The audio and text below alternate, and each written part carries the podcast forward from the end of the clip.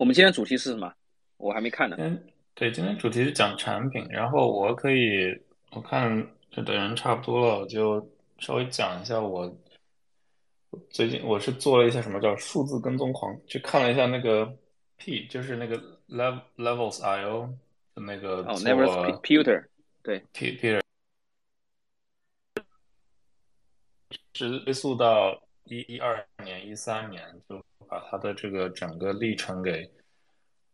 还原了一下，我大概知道他整个这个 career path 是什么样子，我觉得非常有借鉴意义，所以说我就以这个，然后看他以前做了哪些产品，跟他现在做的一些产品，就看一下对大家做，不管是这种独立 hacker 啊，还是这种 bootstrapper，都有一定的借鉴意义吧，因为他确实他他趟过的一些走过的一些路，心路历程，做的项目哪里哪些坑踩过，基本上都已经经历过一遍了。所以说，嗯嗯，所以我觉得做一期节目关于关于这个还挺有意思。当然，不光限定在他的项目上，就是你也可以讲讲，就其他哪些产品你想，就主要是 Bootstrap 的产品，你觉得比较感兴趣。当然，我们也可以讲讲你的，就是嗯。聊一下你的产品，就你做产品，你做这几这几个产品的经经历吧，或者经验教训，你觉得怎么样？可以啊，我可以分享一下我的，嗯、嗯一一些踩坑的经历吧。但我其实现在我我我就现在来觉得啊，就是，呃，对于我们所谓的 indie hackers 或者是就叫 bootstrappers，这个这个感觉上来说，其实，嗯，我我上次跟你第一次聊的时候，我我提到一个观点，就是可能我们更多的还要注重个人 IP 的培养啊，就是个人 IP 打造出来之后，嗯，那后后续不论去做任何产品。其实都是一个其实一样的套路啊，它不存在。我们说方法论吧，方法论其实更多的就是你掌握了流量，你就你就能收获一个很好很好的这个群众基础，而且你的产品也能很很快的推出去。所以我现在觉得，呃，一方面我们是在做产品，另外一方面我们自己也是其中的一个产品。那这个其实我觉得才是，呃，目前我觉得我学到最大的啊，从从 Levels 也好，从那个越南的那个小哥 Tony 也好。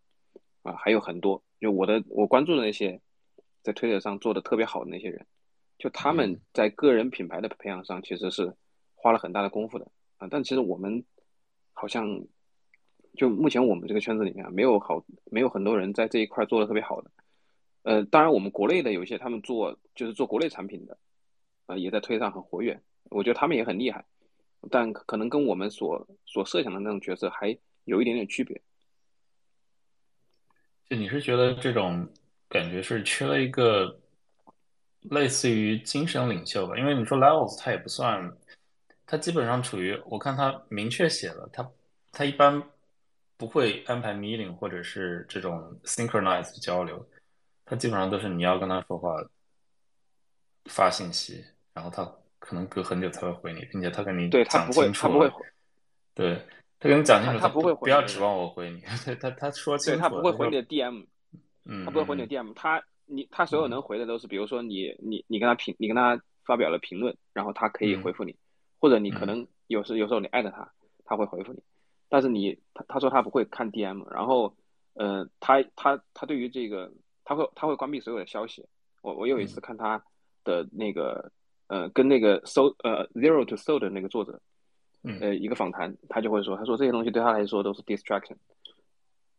对，我觉得他这种方式还挺有意思，就我不太确定是不是一个可复制的，因为对于独立开发者而言，最头疼的一个就不能很难做 scale 的一个事情就是 customer support。像他的话，他几乎就用户你就不可能像现在很多网站，它在右下角装一个聊天，然后那个聊天当然有部分有 AI 功能，但是很多它那个对话是需要后面有人有服务人员 customer support 来支持。像它的产品，它就相当于是把这个功能给去掉，就是说你基本上想直接找到它是不可能的，就有有利有弊吧，我觉得，嗯。但是对于一个独立做独立开发或者坚定走独立开发，以后没有考虑过，比如说成立一家公司什么的人的话，呃，一方我觉得这也是个人选择的问题。他基本上就选择这一条路，solopreneur 或者 bootstrapper，没有想过把它做大。这这这让我想起来，他之前其实他之前也有呃发发这个文章，呃思考过这个问题，就是说为什么 Lensa 就是那个做做做那个照片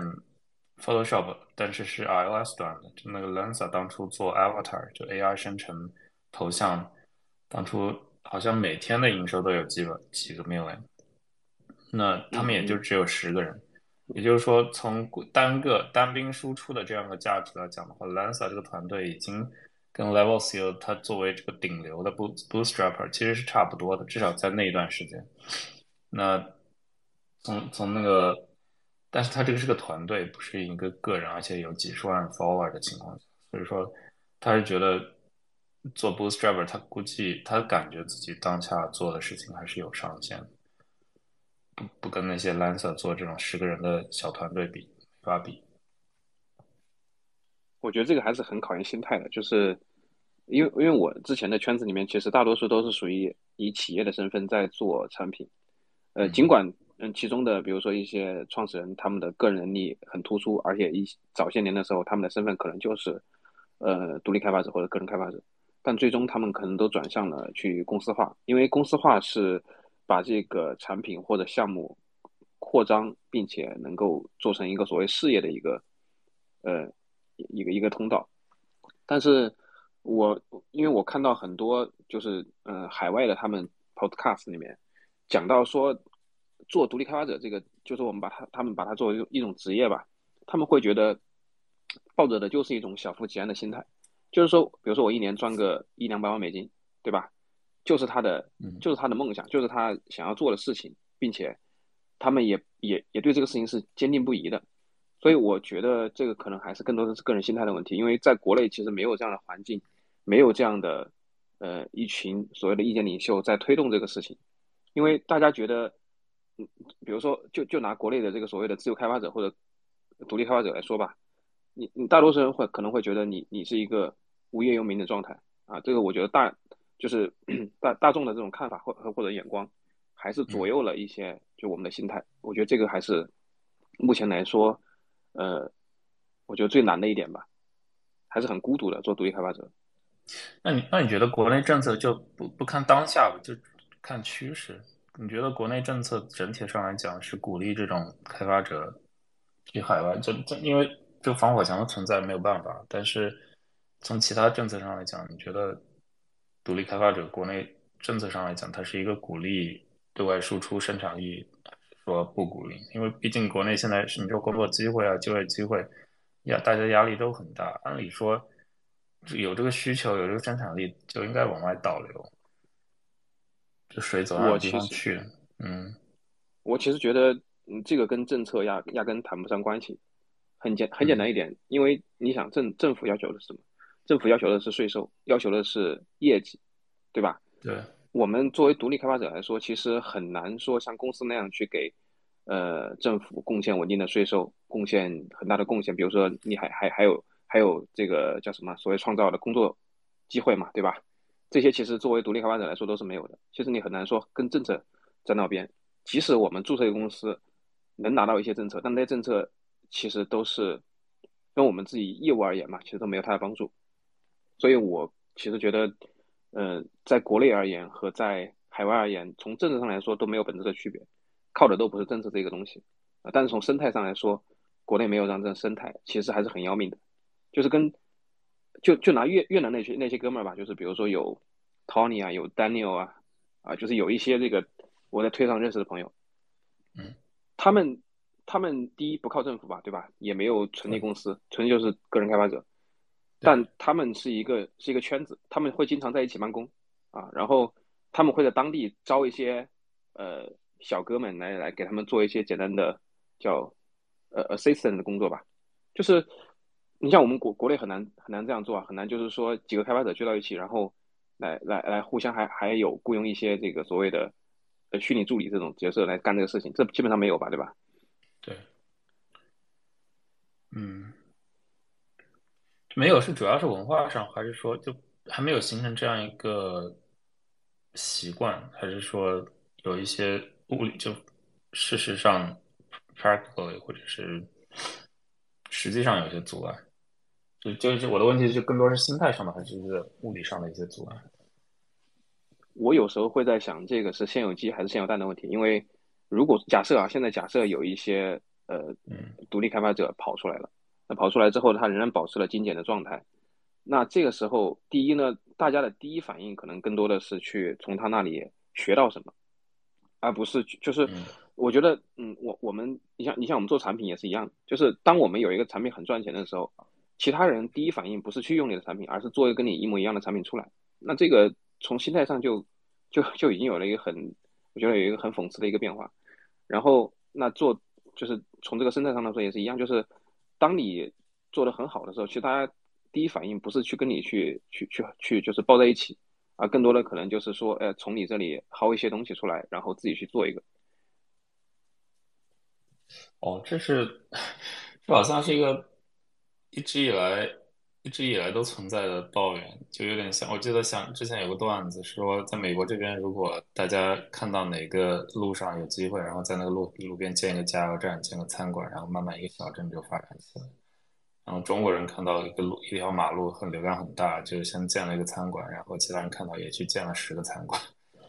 就大概这种感觉。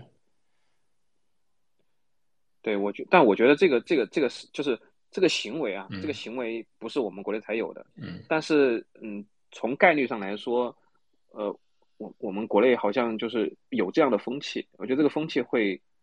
呃，让这个事情变得不纯粹。啊，对，这个是我我我一直我其实一直都在想，就是到底是因为机会少导致卷，导致卷，所以说大家对于一些其实没有太大意思的事情也要去争，因为。就因为其他机会太少了，所以说会在一个相对小的局局部范围内去抢，拼的很凶。但如果说机会够大，市场够开阔，这片海域够宽广，就没有人去去抢，就疯抢那同一道，就同一个局域局域里面的一些小资源。其实还有一些，我觉得，呃，就是我目前观察到的现象啊，就因为我也在那个。呃，We Do Solo 那个群里面啊，然后我看到这群里面很多，呃，很优秀的这个独立开发者，他其实做的产品，我觉我觉得也很 OK，但是呢，他们还是骨子里面有那种就是程序员的那种清高，就是在于他他第一天他就退出了他的全职工作，然后全全力加入到了他自己的这个所谓的独立开发这个过程中，我觉得这个是一个非常冒险的一个事情啊，其实。我目前看到所有在海外做的很好的独立开发者啊，当然也不乏一开始他们就就就找到了这个我们所谓的流量密码，或者说哎一下子这个产品的感觉就很对，然后做出了一个也很快就能拿到能够覆盖自己生活成本的这样一些这个产品，但是大多数而言都是从一个 side project 开始的，然后构建出了一些被动收入，能够甚至甚至可能比他的工资还要高的时候，才选择跳出来。啊，我觉得这个从我目前观察的现象来说，就是大家可能太过于呃就急于求成了吧？啊，我觉得这个还是还是很很要不得的一个一个一个事儿。至少我们还是要比较现实一点啊。面包虽然说会有，但是首先要保要保证能够能够等到那一天嘛，对吧？嗯，这这这个我同意，同意。就哪怕不说。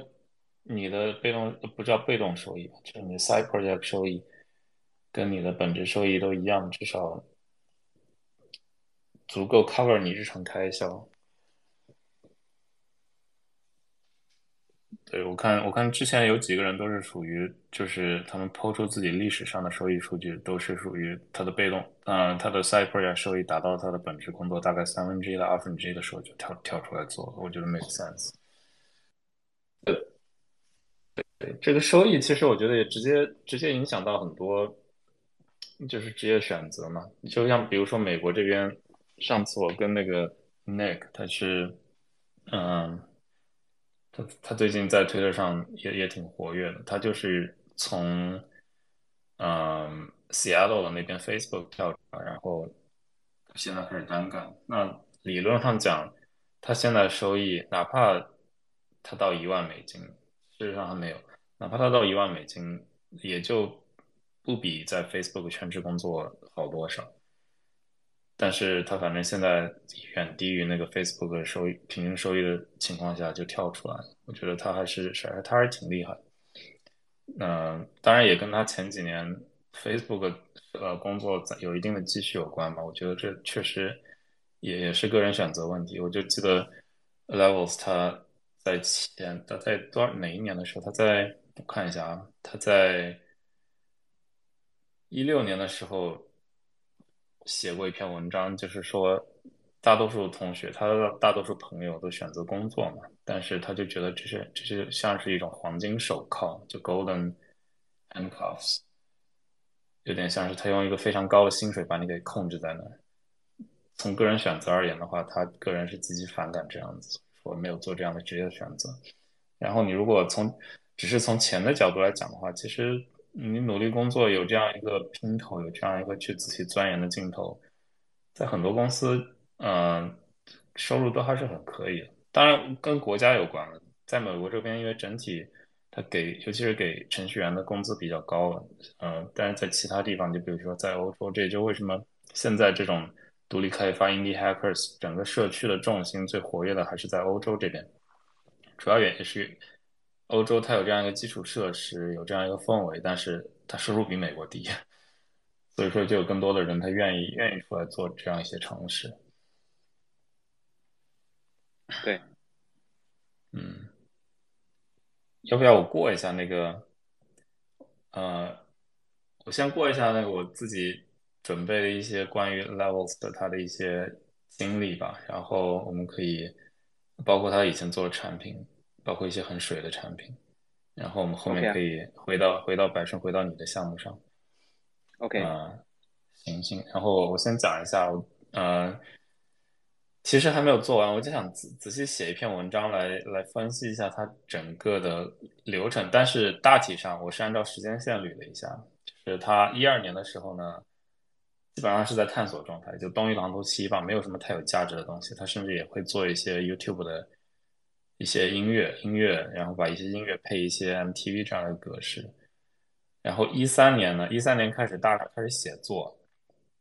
嗯，他甚至还写作写过一些关于比特币的文章。我在想，一三年哇，真的挺早。如果他那个时候就接触比特币的话，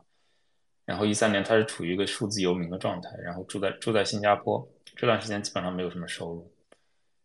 他这段时间做了，应该是他做的第一个创业项目，叫做。呃，叫做什么 Tubelytics，就是 YouTube Analytics，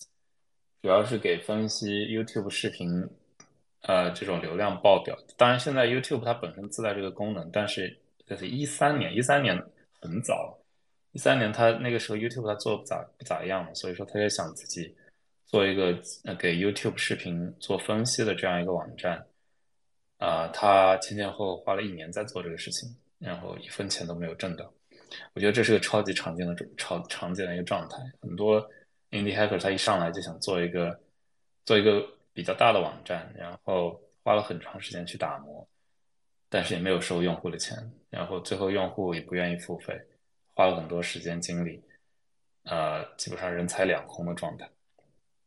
这是他一三年的状态，然后一四年，一四年的话就开始是他的转折年了，就就有很多网上能常。常常听到的关于他的故事的话，我觉得都是从一四年开始的。就是说，他前面一二一三，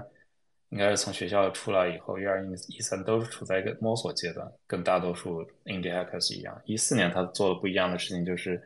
他有个叫十二个月、十二个月、十二个 startups 计划，就是说他每个月就强迫自己设给自己设置限制嘛，就是一个月做一个项目出来。啊，这一年的话，他做了几个几个有趣的项目，比如说。他现他做了一个叫 Gift Book，就是说他把你的那个 Gift 的动态图一帧每一帧都打印出来，呃，然后呢装订在一起，做成一个小册子，然后呢你这个册子拿手一翻就能翻出那个动画效果。这个网站现在还在线，挺有意思的。然后另外一个就是他做了一个工具远程工给给远程工作者提供信息的网站，叫 Remote OK。这个其实是他，我觉得是他整个人生经历当中最关键的一点，啊，呃，对于 indi 其他 India X 也有借鉴意义，就是你可能真的需要去尝试，然后找找到那一个项目成为你的这个生涯的一个转折点。就比如说他这个 remote OK，是他后来真正帮助他成功的项目叫 Nomad List，就是叫什么数字游民列表的前身。然后这个 Nomad List 是给他带来很很稳定的收益，就是从一四年开始，一直到二零二二三年现在。都一直在给他提供稳定的收益。他哪怕后面那些让他真正出圈的那些 AI 项目不做，光这一个项目就就足够他生活。尤其是你说前两年疫情的期间的话，这种数字游民工作需求更大，肯定是也是有帮助的。但是这已经是六年以后的事情了。就所以说有自己思考也很重要，因为对于绝大部分的人而言，这种远程工作啊，以前其实。它虽然很多人有在讨论，但一直不是个主流。直到疫情发生以后，大家才发现，哦，远程工作其实对于很多工作种类是一个比较好的选择。他其实，在一四年、一五年做这个演讲的时候，就一直在一直在不断的强调这这一点，就是他自己的这种价值认知。他他觉得这种自由职业啊，在然后在全世界走来走去，然后 remote work 是一个非常笃，他非常笃定的确信这是个趋势。呃，所以说这也是他做这个网站另一个原因，当然最主要原因还是他会用，他需要自己用。后面有提到他他做这些项目的话，他的自己的一些准则，就什么样的项目他会去做。啊，回到说这个 Nomad List 这个项目获得流量以后呢，他立马在 Hacker News 跟 Product Hunt 那个时候就有 Product Hunt，一四年哦天呐，在 Product Hunt 上做做 marketing，啊，直接冲到了首页，同时也获得。媒体关注，也就是说，他真正第一次比较比较显著的成功，就是在这个这个网站上。然后一五年到一五年、一六年，就后面几年的话，都是基本上是处于他自己在形成自己的价值体系。比如说，他在一五年做过一次演讲，然后演讲的主题就是二零三五年会有一个 billion，就是十亿的自由职业者，就是类似于他这种性质。呃，然后呢，他有一些思考，比如说不要试图成为所有人的朋友。我觉得。但是这种思考的话，就就帮助他形成了他现在的这种工作方式。就比如说，他基本上你不要想去联系到他，这会让一部分人非常不高兴。但是他一五年就写了这样自己的这样的思考，不要试图成为所有人的朋友。然后他在一六年的时候呢，他估计做 Normal List 也是遇到一些瓶颈，毕竟也做了一两年了。然后他开始学一些新的东西，比如说他在学。学三 D game、三 D 游戏，呃，我我觉得做三 D 游戏的话，其实对于他现在做这种，不管是呃照片编辑啊，A 然后 AI 生成照片，就这种编辑软件也是有帮助的。但是那也是一六年的事情，所以说，对于这种 indie hacker 一定要不断的学习，就是我我自己的感觉，不断学习，因为你可能五六年前学的东西，现在开始发挥作用，而且这。大大部分人都没有办法预料到，所以说学习只是为了积累这样一个财富。然后他还一六年提到怎么缓解焦虑，对于 indie hackers 而言，这也是个很常见的问题，就是特别焦虑。然后提到具体的具体的方案，就是叫戒咖啡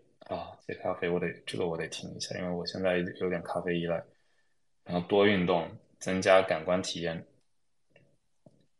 啊，这些是他提出关于缓解焦虑的方案。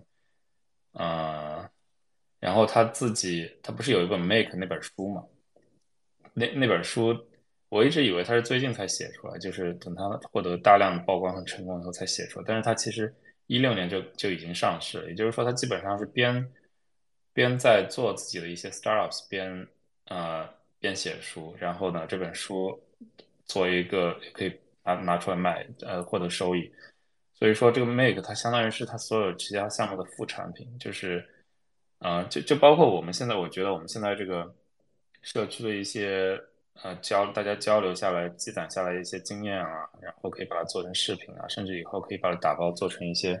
书籍啊、文章，这些都是我们并不是主要想的是从从这些内内容里面获得收益，更多的是把这些内容沉淀下来以后，做一个这种 side effect。就是负效应、负效果，也是对于整体、整体你的作为一个生涯也是有帮助的。因为这些东西不光能帮你获得收益，也帮你获得受众。这是我追到一六年，然后后面我还没仔仔细追，因为基本上到后面的话就开始他因为有了自己这样一个稳定的受众、稳定的工作、呃稳定的价值观、价值体系，然后稳定的做事方式，他只要一直不停的重复就行了。就是这也就是为什么他一直到最近一一年的话开始叫什么 “start slowly then all suddenly”，就所有人都知道他。这是我看到的一些关于 Level IO 或者 Peer 他的一些以前的经历，但是让我总结的话，就是我觉得真正真正有价值的事情，就是他一四年做的这件事情，就是在十二个月每个月做一个项目，然后就强迫自己一定要获得 profitable，一定要让自己项目变得 profitable。我觉得这件事情是是值得大家学习的。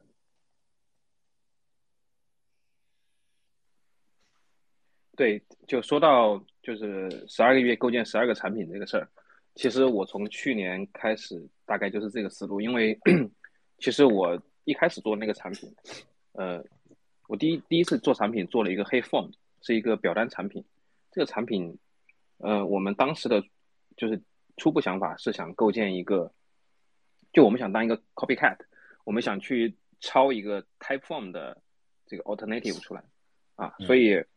没有在没没有就是没有去调研任何的 use case 的这种情况下，我们就抄了一个产品，但很就很快我们就会发现，我们就陷入了一种，呃，就盲目的跟跟从它的功能，以及就是我们没有做任何思考吧。这个产品做的非常重非常大，到后面我们就其实想要去改动它就很难了。然后我们才去反省这个事情的过程中，我们也是知道了这个十二个月构建十二个产品这个这种这种概念。然后我们就开始批量的去起产品，呃，当然我们没有做到十二个月构建十二个产品，我们过去的六个月的时间里面，我们大概构建了七八款产品，所有的产品都能产生收入，而且目前从工作量上工作量上来说，我们并不需要对每一个产品投入很大的这个维护呃时间维护成本，除了 early bird 以外，所以，呃，我觉得十二个月构建十二个产品呢，对独立开发者来说。啊，对 Indie Hackers 来说，是一个非常好的寻找方向的方式。就是，嗯，我昨天才写了一篇博客，在 a l i b i r d 的博客上，就是我我我我让 ChatGPT 生成了三十个这种所谓的，呃，就是个人开发者可以去做的一些呃 ideas，然后这些 ideas 实际上来说，对于独立开发者去形成比较完善的产品思考是非很有帮助的。就是一个产品，如果说你可以在五五到七天，甚至更短的时间完成上线，并且拿到付费客户的话，那这个事情就相当于你已经完成了第一步验证。然后，如果说这个产品接下来还是一个不需要过多的呃投入精力去维护的一个状态，而且能够源源不断产生备用收入，那这个那这个产品就是一个非常好的产品。如果说你还能持续的往上去做一些这种 SEM，那这个事情就可以很快的发展成为一个就像。呃，Never Sale 这个它的一些产品，可能就能够形成它的一些所谓的经济，呃，经济上的一些支撑吧。我觉得这个就是目前我在使用的一个很核心的打法，就是批量的起产品，然后每个产品就快速的去进或者出。就是如果说这个产品一开始我们上线一个月之内我们都拿不到付费客户的话，我们就直接丢掉，不要就是不要恋战。我觉得这个事情非常重要啊，就是。有些成有有些就是已成就是因为我不是科班出身的，所以我对这个事情拎得拎看得很清。有些就是嗯，可能科班出身的一些程序员或者开发者，他会觉得自己投入了很多心血在里面，一定是因为自己的产品功能不够，或者说这个产品的设计不够完善，导致了没有付费付费客户。但其实根本不是这样的，就是再丑的呃 app，再丑的这个应用，只要你能够推出去，呃，只要你能够解决。一部分人的一部分问题，它一定是能够带来付费的收入的，这个是毫无疑问的。嗯嗯，对，对，这这我完全相信。就是，就我觉得很多很多人做这种事情，就其实挺常见。不光做产品，就其实它就是一种 emotional attachment，就是觉得自己在这上面，且不说心血花进去了，就是花了很多，就精神上的，就这种情感上的投入，然后让它掏掉的话，就有一种有点像失恋的感觉。就但是我是觉得，对我是觉得这个东西你不能把它不能不能把它当谈恋爱来看待。这个事情就是一个事业，是个 business，serious serious。就你该抛的时候就不要去考虑，就该止损及时止损，就沉没成本，不要被沉没成本绊住太久。就是该及时止损的时候要及时止损。还有一点，我记得，嗯，周几的时候我们在群里面聊，就是关于产品是否收费的问题。嗯，那如果说是一个，比如说做社区型的产品，或者是一个 to C 端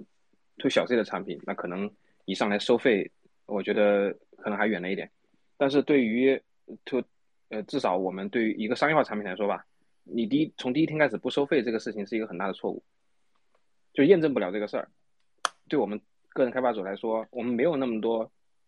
机机会成本去等到它可以形成很大的气候，然后来圈。这些付费用户的钱，我们可能从第一天开始就要去去收钱。这这个这个，我我我就是那天我在群里面就就提了提出了这个，就是我第一步踩的坑就是我们一上来哎免费让用户来用，然后后面再我们设想的是用户觉得好的话再来付费，但实际上用户白嫖惯了之后就觉得你这个产品本来就是就是免费的，就应该是免费的，为什么现在收费啊？然后我觉得就就是形成了一种就是。要就是那种叫什么，呃，由俭入奢易，由奢入俭难的这种这种感觉。嗯嗯，对，我把这些事情记一下。用对免费用户，其实反而是好像是一个就很 common 很有意思的事情，就是好像大家都觉得那些免费用户就意见特别大，但是也有可能是因为免费用户他受众多，就整体基数大，所以显得对显得很 noisy。对，因为其实一个产品，它的用户里面其实百分之八十或者百分之九十多都是免费用户，这个比重非常大。所以我觉得我我我个人我不太 care 免费用户怎么想。对，然后呃还有一点就是，其实不要觉得去找用户收费是一件很羞耻的事情。我觉得就应该正大光明的说，我我做了这事情，我就是为了我就是为了收费啊，不然我做这事情干什么，对吧？用爱发电肯定是不可能的。对，嗯。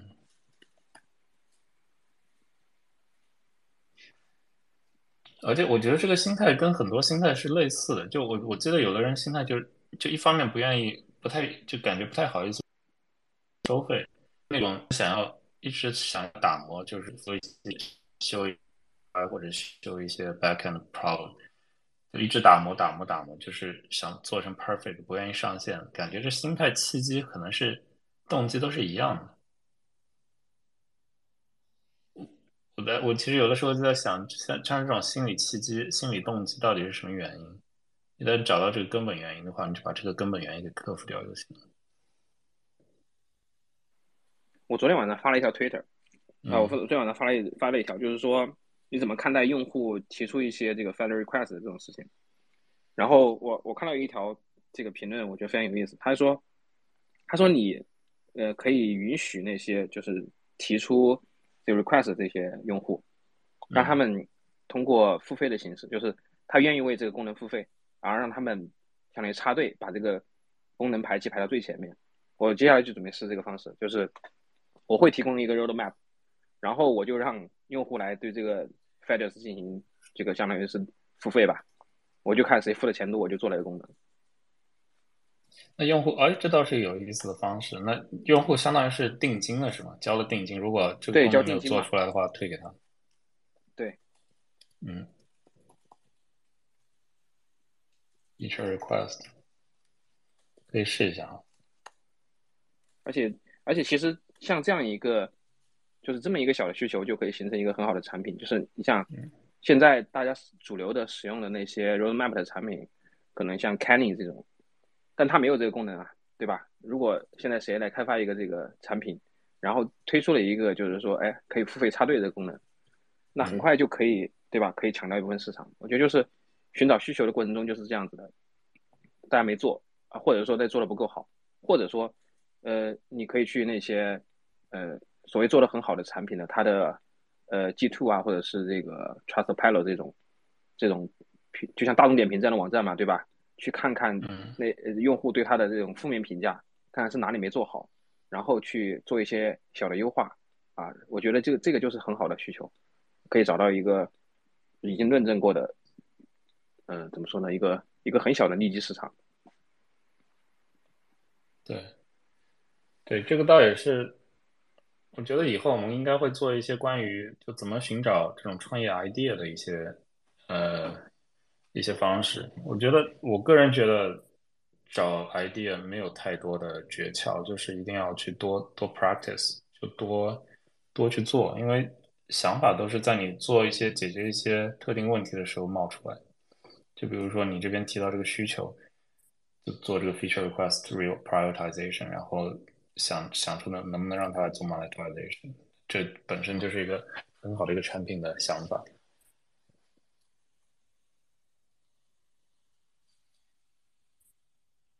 行，我这看一下，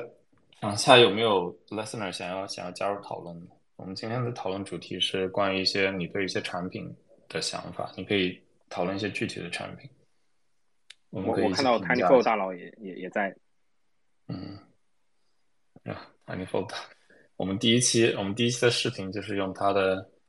嗯，那个 Tiny Studio 做的做的那个字幕，嗯，我看 Invite to Speak 加 tiny for 加入就不加入进来，就字幕是用他们的 App 做，这就回到产品了，就是平心而论，我觉得 Tiny Studio 的这个 UI。不算特别好看，就是我第一第一眼打开的时候，因为我有的时候还挺，我有的时候还挺挑那个挑 UI 的，但是就打开以后，其实第一反应是，嗯，这个 UI 看着比较简，比较粗糙，但但但是就是它就 work，就我其他试了几个方式，我就当初就差点自己写代码来做这件事情，然后直到用了一下 Tiny Studio 就 OK，我这这应该是成为我以后固定的。固定的这个呃工作流的一部分，当然也希望 UI 如果能更好看一些，就锦上添花。UI 很麻烦的。对对对，呀，不要花太多精力做 UI，真的。对对对，我觉得我觉得这个产品算是一个 Pro User 的产品，所以 UI 我其实没那么在乎。就是嗯嗯嗯，不是给 To C 的嘛？嗯，对，对，生产力工具。生产力工具长得难看一些就可以可以接受，嗯，不知道不知道你对于做一些产品，呃，你也是前辈大佬了，就做那么多年，就是想听一下你对于产品的一些一些见解吧，就是包括啊，也欢迎你讲一下自己自己的一些产自己对于自己的产品的一些看法，我们也可以相互之间学习一下。我我其实没有特别多的做这个独立开发的经验，就是这个事儿我是一直想做的。但我以前自己有公司嘛，或者说，呃，在别人打工嘛，也没有时间做这事儿。这两年我其实在做，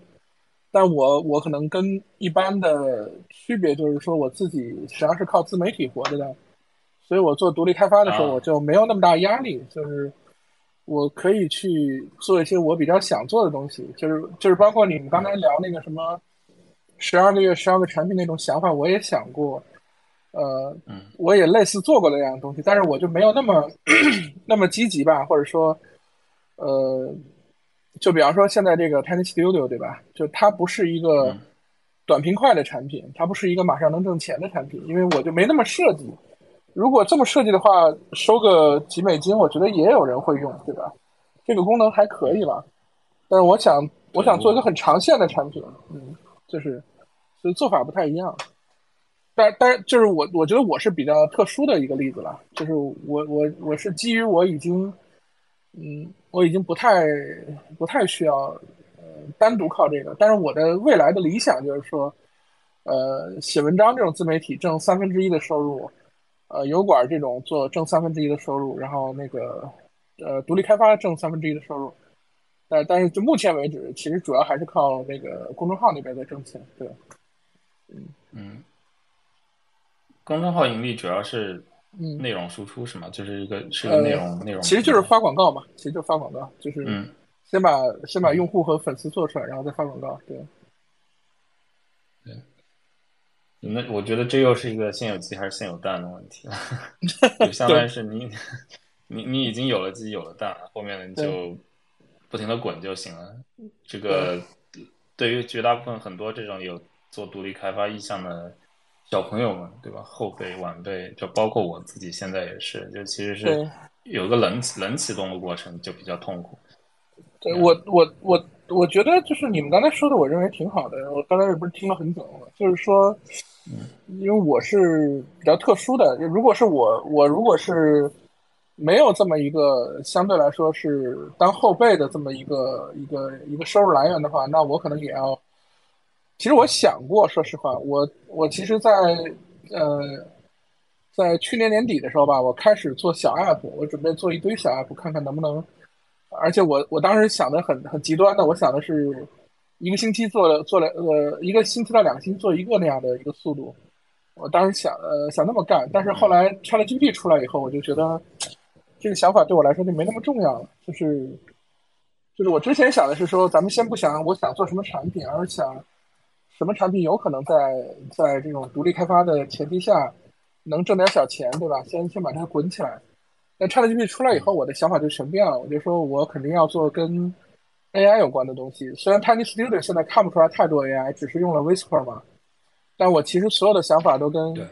ChatGPT 是绑在一起的。就是只不过我我的我的反思是这样的：当我拿到 ChatGPT 以后。呃，当这个国内那些这个这些，你你你们肯定也都知道，对吧？就大家做了很多这种插件啊，都很火的时候，我的反思就是说，如果做个插件，我觉得商业上很难很难做成功，一时火肯定是可以的，但是，所以我想做一些，我认为就是说，你单独拿 ChatGPT 做不了的东西，就是必须得有比较复杂的业务逻辑，所以我的。我的逻辑就是，因为我自己也算做油管嘛，我觉得做油管的过程中有很多创作类的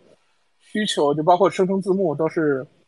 非常痛苦的。以前我也是用讯飞，比方说一个字幕得花个一两百块钱吧，我的视频也比较长，然后效果还不行，校对的效果我觉得也不行，给我自己做很多的校对，所以我就想说，可能油管这个用户群体就是视频创作者。呃，当然，我我特意强调的是美国的或者是全球的油管的视频创作者，可能也有个，比方说，我不知道具体数啊，比方说一百万的是比较挣钱的，他们一个月能挣个呃几千到上万美金的这种水平的这种，我我认为这是个 pro user 市场，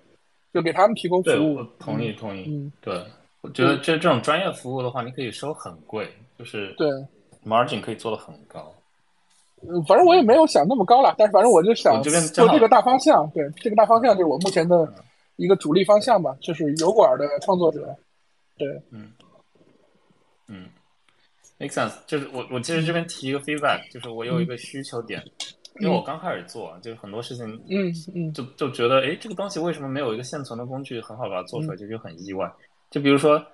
啊，当然这也跟技术技术限技术限制有关，就是这个。识别这里面说话的人嘛，然后把哪怕给这个这个音频对应的这个对吧声音这个音色给它定一个特一 ID，然后后面统一替代成你的嘉宾的名字就行。对对对，这个这个我是准备做的，我是准备做的。嗯，这个这个其实有有一定难度，这个叫声纹。然后我现在找了一个解决方案，就是有一个嗯油管上有个人做，但我还没有测试它的效果啊。他也是拿 Whisper，他去拿 Whisper 做了一个 retrain，做了 fine tune，然后呢，效果是能够识别出身份的啊，就是比方说你说的，我说的，我觉得这个在 Space 这个环境下确实很有用，就是就像咱们这个 Space 的录音，对吧？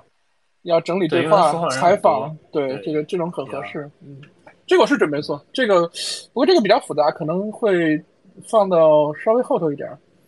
然后这个有可能会单独再做另一个产品，因为国内的讯飞和那个谁好像飞书还是谁好像也有这个功能，就是整理这个录音，然后整理出来具体的人名儿。这个我觉得单独可能也可以做一个 app，就是给企业的会议纪要，还有就是采访嘛，就是记者采访，他也也也，这个我是准备做的。嗯，这个其实很大的原因就是因为 Whisper 出来以后。在 Whisper 出来之前，这样的想法我也有，但是，呃，基本上就是开源的产品都不够用，效果都太差。那 Whisper 出来以后，基本上开源的效果已经，已经比国内的至少是比讯飞他们不差，甚至要好。所以我就觉得这个很值得做了，因为我们自己来做这个引擎的难度太高了。这个成本太高了。有现成的引擎去做这个事儿，我觉得是可以做的。对，嗯，对我同意。就就现在这些开源项目，尤其 AI 项目，真的是赋能给给大家赋能。对，嗯，这个就是我特别大的变化。我在去年十二月之前，我的想法就是做一堆小 app 去挣钱。完了以后，我的想法就是我一定只做 AI 赋能的项目。对，就我觉得这个不仅是有可能能挣钱，而且就是很有意义。很多以前咱们做不了的东西能做了，这种感觉，对，嗯，感谢感谢，因为我们这个 space 安排的是一个小时，然后这边还有十分钟，我觉得可以呃留下一些自由问答的环节。不知道场下就 Tony Four，如果老师你们如果能待在这就更好，因为你的经验比较丰富一些。如果场下有一些观众听众想要呃提问一些问题的话，也欢迎呃你举手，我可以把你拉成 speaker。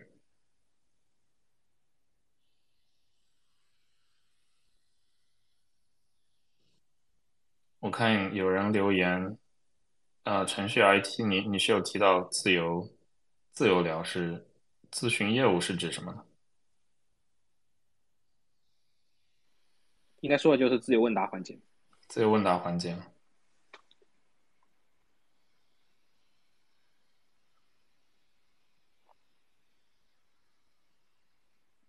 底下有一个听众不是在问独立开发者的应用怎么推广吗？其实这应该专门出一期来讨论这个这个话题，因为推广这个事儿其实还是一个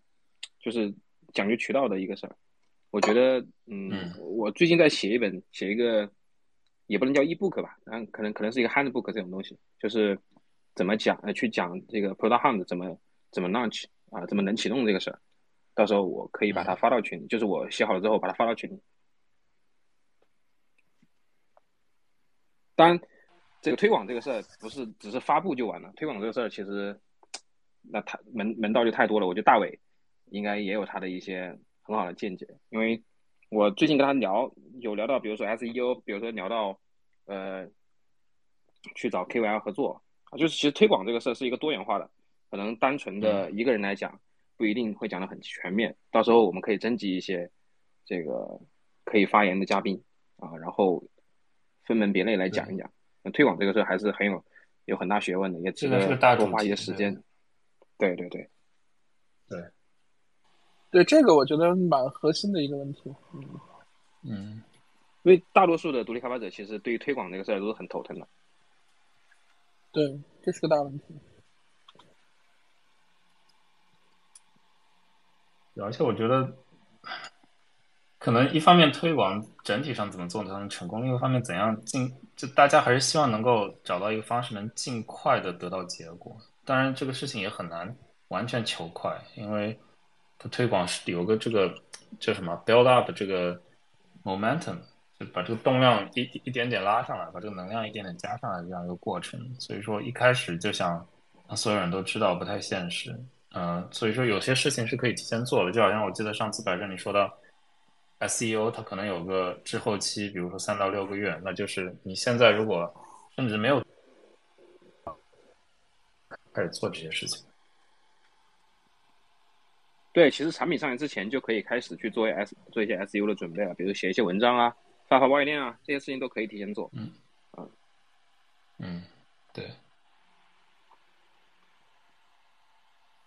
这个我们再等一下，有没有？听众想要问问题，然后我发在这个 space 下面发了一下我们 Twitter 社群的链接，大家感兴趣可以加一下。这个这个社群怎么玩啊？我好像没从来没玩过这个。它社群其实就是一个相对，你就是你可以在这个社群里面 po 一些呃自己的 tweet 的话，它不会显示在你的主 timeline，就是你在选择在推 tweet 的时候，它有一个选项，有下滑列表，有个 public 还是。你可以选择 public 或者 tweet circle 嘛，或者是 communities。OK。但这也是我觉得推特做了一个很很很奇怪的地方，就是它这个 space，它这个 community 感觉是一个隐藏功能，绝大部分人都要么没用过，要么完全不知道。就我之前拉人发 invitation 的时候，很多人都加不进来，就是一件非常让人觉得很奇怪的事情。按理说 community 是一个比较重大的需求。我记得它好像还有一个功能叫圈子吧，我不知道这个这两个区别是什么。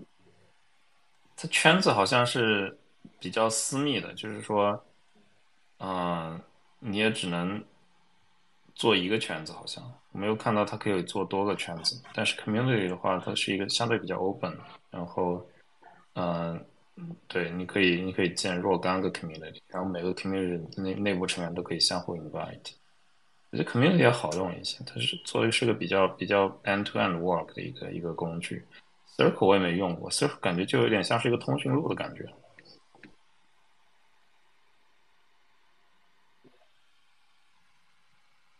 哦，我们多了一个 speaker。呃呃，Hello Hello，有一个问题就是刚刚可能一开始跟你们，呃，就是听你们说的，然后可能想问一下，就是可能是关于那个 mindset 相关，就是关于选择。就我其实挺好奇，或者我挺想知道。呃，就是做 indie 或者说 solopreneur 和去做一个 run 一个 startup，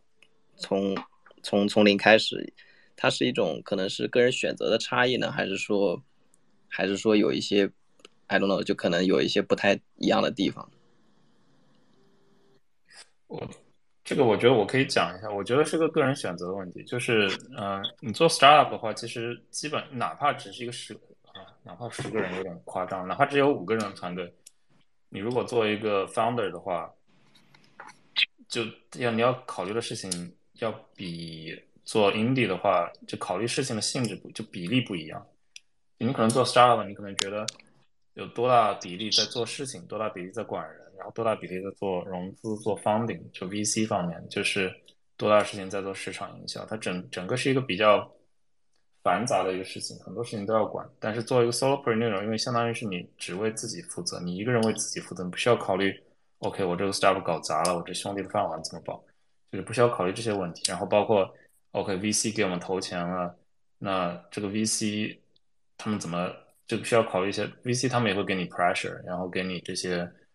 呃退出的压力，就他们想要退出的压力。但是作为一个 solopreneur 或者是 indie hacker 的话，你自己全权掌握，你甚至都不太需要 VC，绝大部分人都不太需要 VC。你相当于，然后你自己如果什么时候想要做 pivoting，你是没有太大心理压力的。但是你如果做一个 startup，哪怕只有五六五六个人或者不到十个人，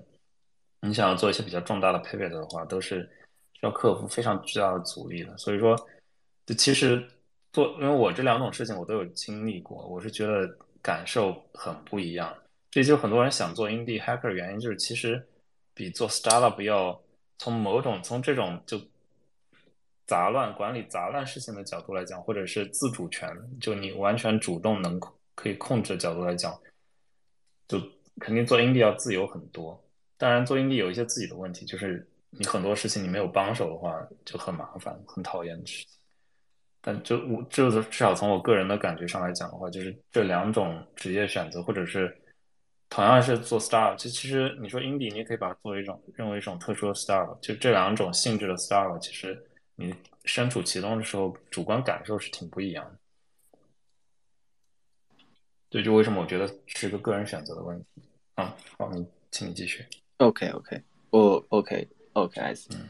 然后，然后可能是还有一个，就是可能一个一个 follow up 问题，就是呃。就是可能就是比如说，对作为一个 solopreneur 的话，或者一个人在做一个事情，就是怎么能够让自己可能就是思路上比较 open，或者就这个其实比较具体了，可能比较具体，比如说约约朋友去喝咖啡，或者或者聊或者 idea，就包括这些事情。因为以前如果你在公司上班，或者呃你可能如果是放的一个小 team 的话，那可能相对来说还会有人去交流这些事情。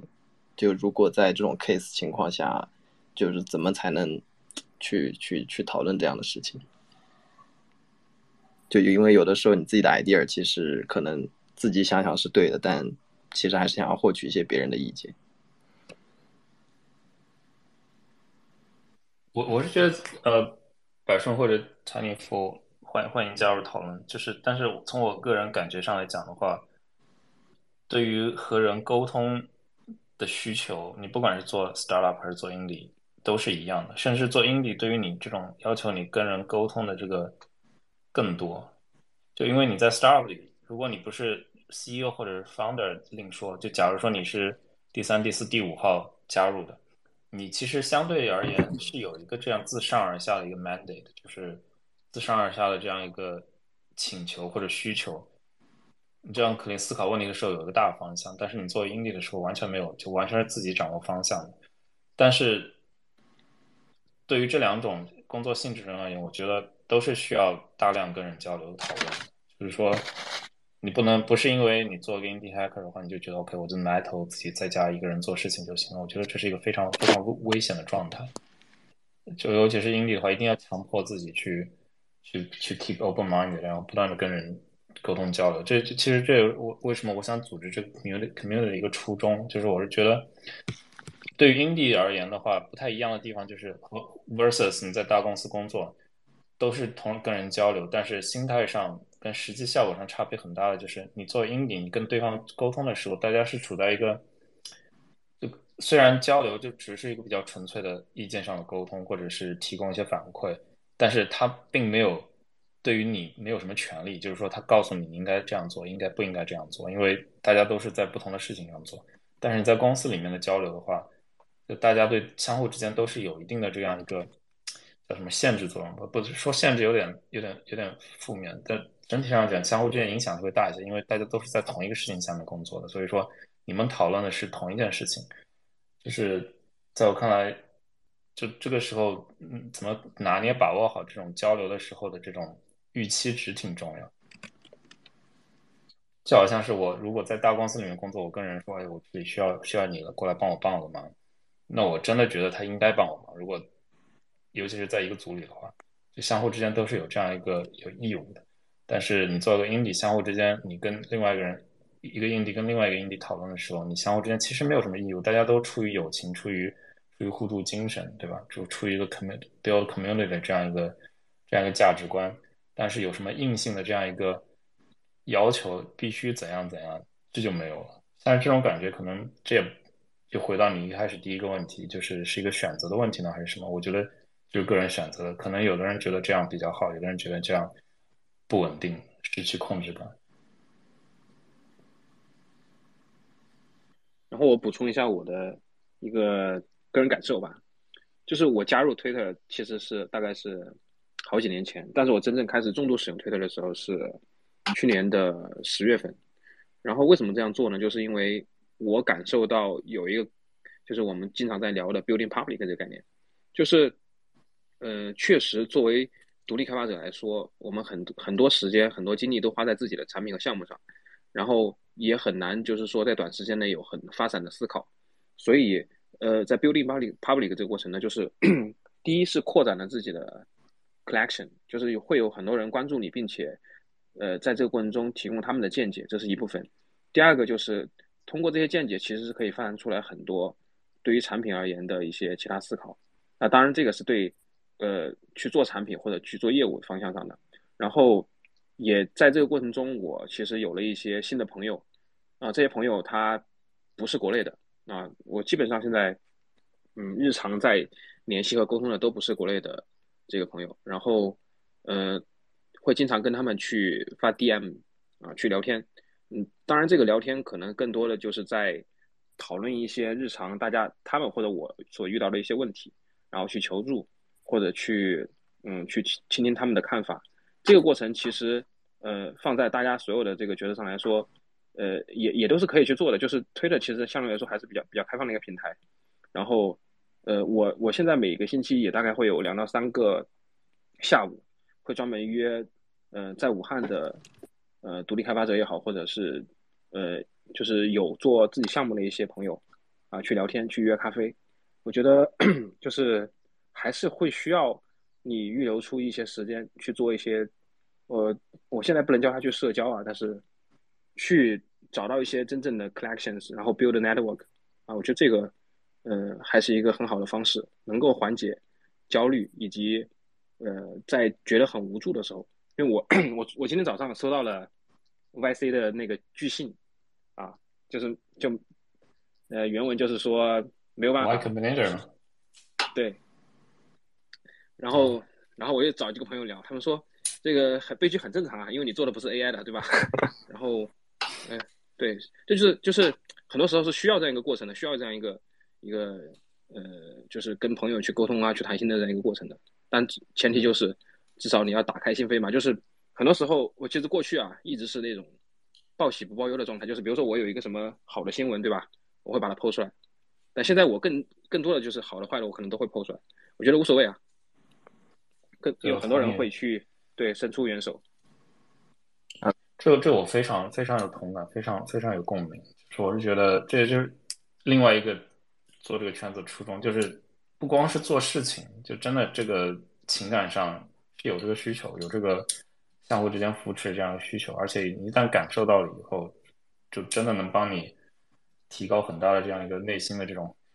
能量等级吧。就原先的话，可能有有的时候你就闷头自己单干的话，真的是对于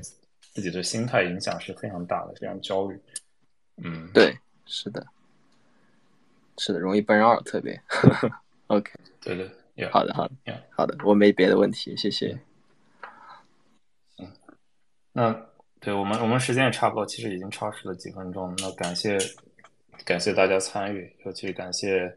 感谢那个谭尼夫老师也加入进来。啊，也感谢下面提问的一些呃观众。那个我后面会把视频，呃呃，会后面会把这个 Space 的呃音频呢肯定会发出来，然后也把会把它做成 YouTube 视频，然后把一些文字也整理整理总结一下。那个大家请关注一下，谢谢。行，那今天的呃今天的讨论就到这里吧。我们有机会看看下一次。当然，对于下一次的话题，我们也会在在社区里面进行讨论。然后，嗯，希望以后有机会，我们可以做成一个